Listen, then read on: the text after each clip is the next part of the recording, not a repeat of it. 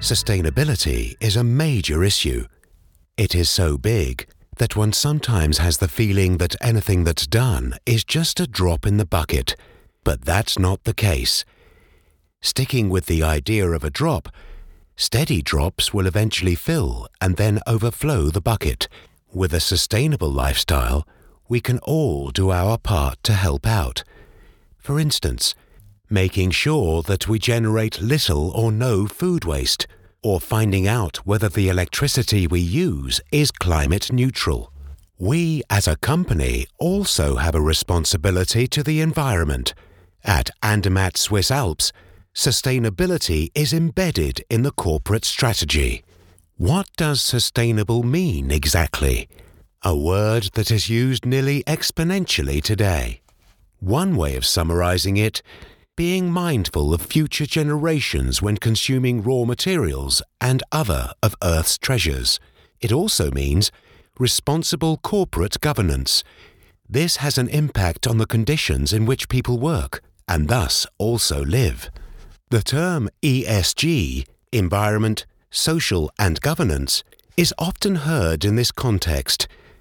Back in September, we talked about social sustainability at Andermatt Swiss Alps, and today the topic is environmental sustainability. It is, of course, a very big topic, so we'll limit ourselves to looking at a few projects. And with this brief introduction, we're already well on our way. Welcome to the Andermatt Swiss Alps Company podcast. Here is where we put our promises to the test. The promise in this episode is that we are committed to sustainable tourism that preserves resources, with the goal of having operations to be climate neutral by 2030. Our initiative for environmentally friendly tourism is called Andermatt Responsible. We calculate our carbon footprint so that we can check and also show how we're doing with our sustainability. Carmen Carfora is the sustainability expert at Andermatt Swiss Alps and also at Andermatt Sedrun Sport AG. She explained to me somewhat more precisely what a carbon footprint is.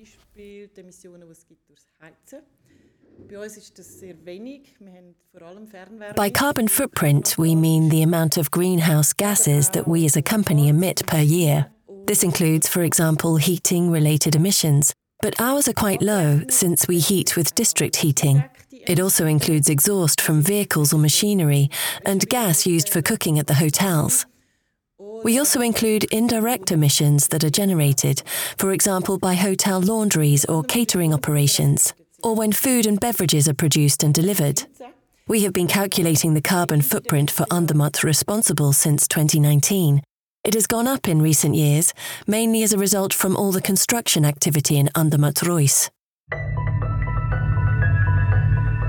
Given that there are currently two hotels, more than 20 multi-family houses, a car park, and a ski area, it comes as no surprise that energy consumption is enormous.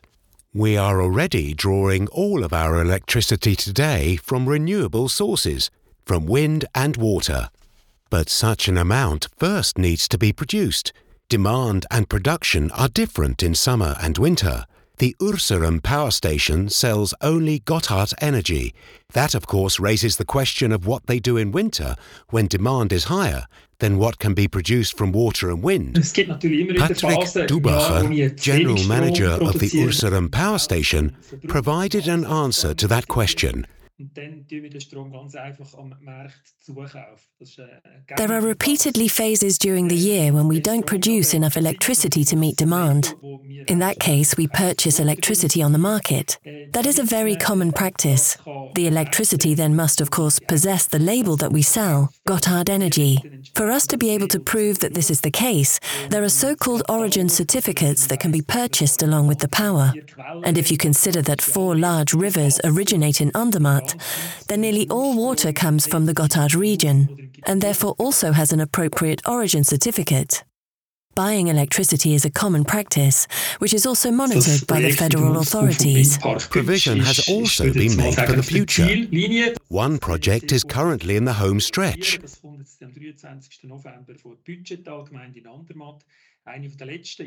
We'll always have enough electricity. In addition, there's the Gütsch wind farm, which we'll be building here in Andermatt in the coming years. If all goes according to plan, we'll soon be wrapping up the planning phase and starting construction. That means being able to produce even more renewable energy in the form of wind power starting in the autumn of 2025. Moreover, we'll also be producing our own power in future. The facade on the next hotel will consist partly of solar panels, which will provide some of the electricity that will be used by the hotel. Also, all of Andermatt, including the Chedi Andermatt Hotel, is heated in a climate neutral manner. Heat is supplied by the Gotthard heating plant in Göschenen. But here too, the question arises of whether there will be enough heat in the future. In addition to all of the new buildings in Andermatt Reuss, other Andermatt residents will also opt for climate neutral heating in their homes. About 160 properties are already drawing district heat from the Gotthard heating plant.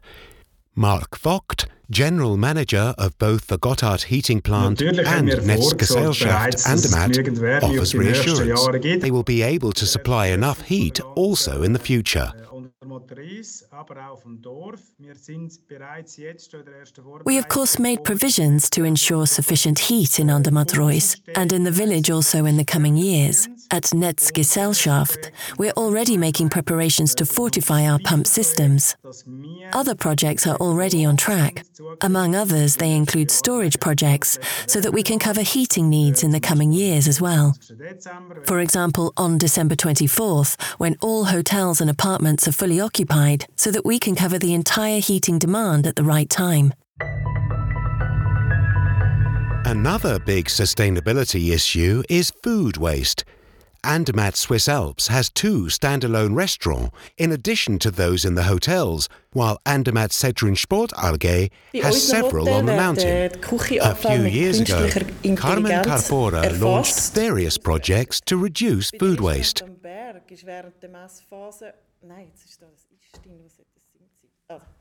In the hotels, kitchen waste is recorded and analysed using artificial intelligence. At the restaurants on the mountain, food that had to be disposed of was sorted, weighed, and recorded in an app during the measurement phase. This included peelings and remnants from guest meals, but also buffet food that had reached its expiration date. We then analysed precisely where this waste could be avoided and derived measures from this. That has an effect not only for us, Food, of course, also has to be produced, transported to us, cooked. All of these steps create emissions. Reducing waste has a much larger impact than one realizes. The gratifying thing about this project is that we found that we generate very little food waste. Per guest, it's roughly as much as a cherry tomato. Nevertheless, we're keeping an eye on things and will be measuring on a regular basis to see how much is landing in the recycling bin. That is the only way to do an even better job in this area. The restaurant have also upgraded in terms of sustainability in other areas as well. Marin Muller is head of gastronomy at Andermatt Sedrun Sport AG. She and her employees implemented even more sustainability measures this year.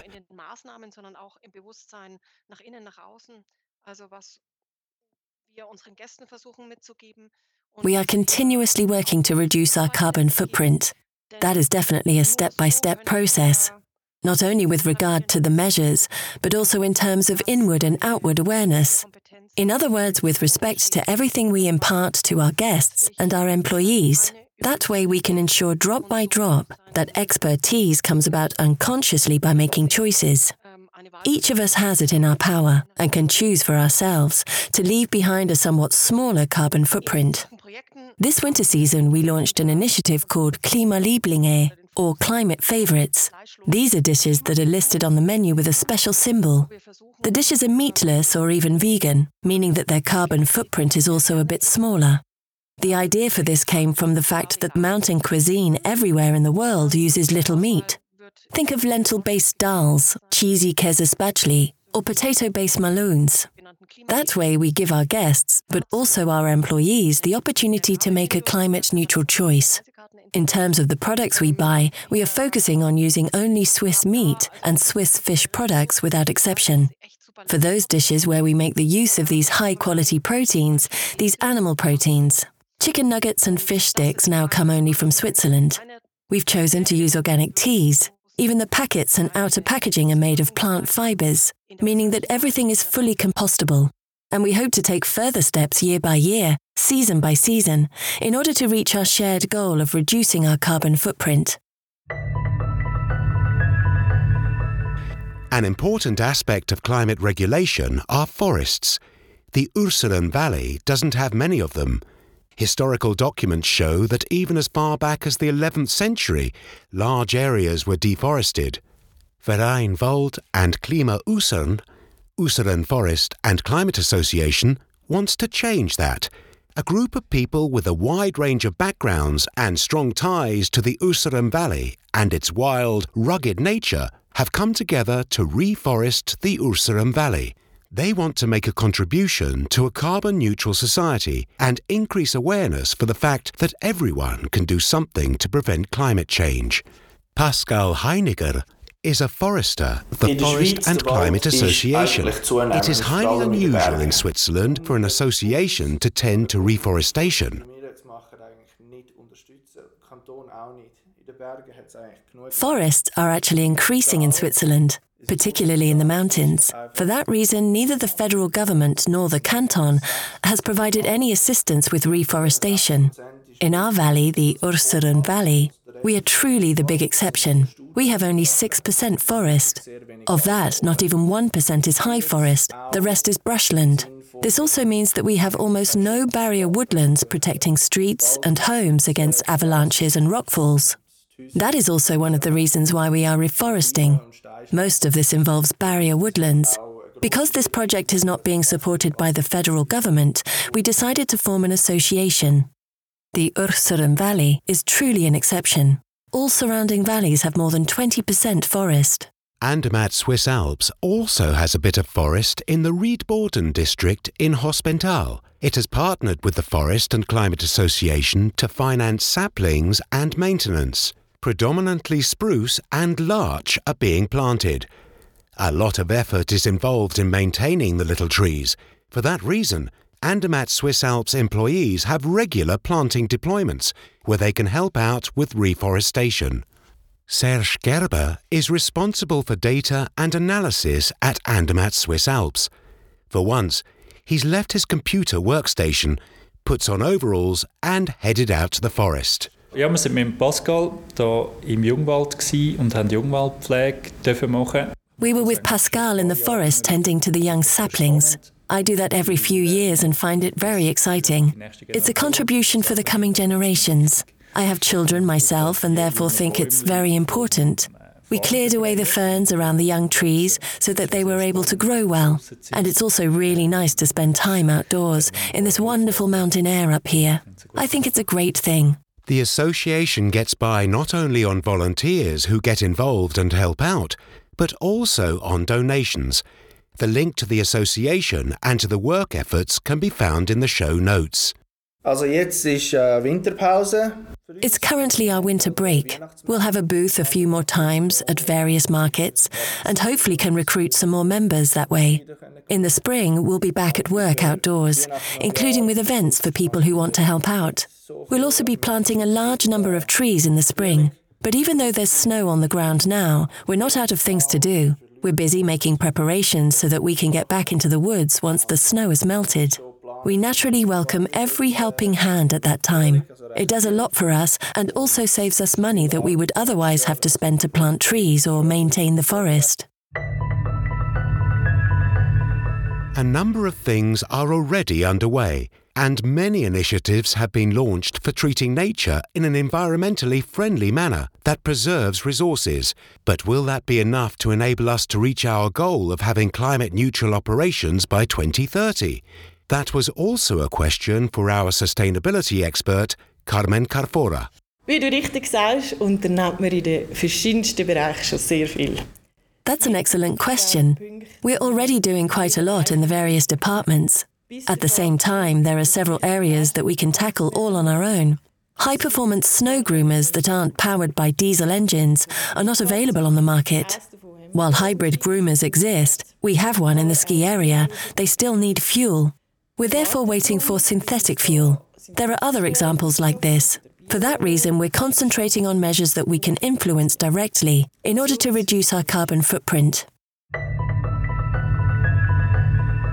That was from today's Andermatt Swiss Alps Company podcast. Here is where we put our promises to the test.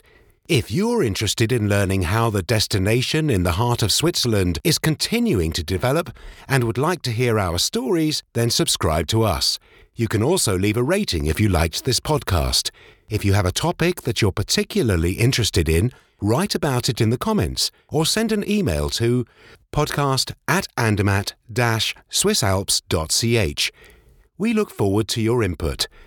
We're signing off for today, but we'd be pleased if you tuned in again next time. Goodbye for now.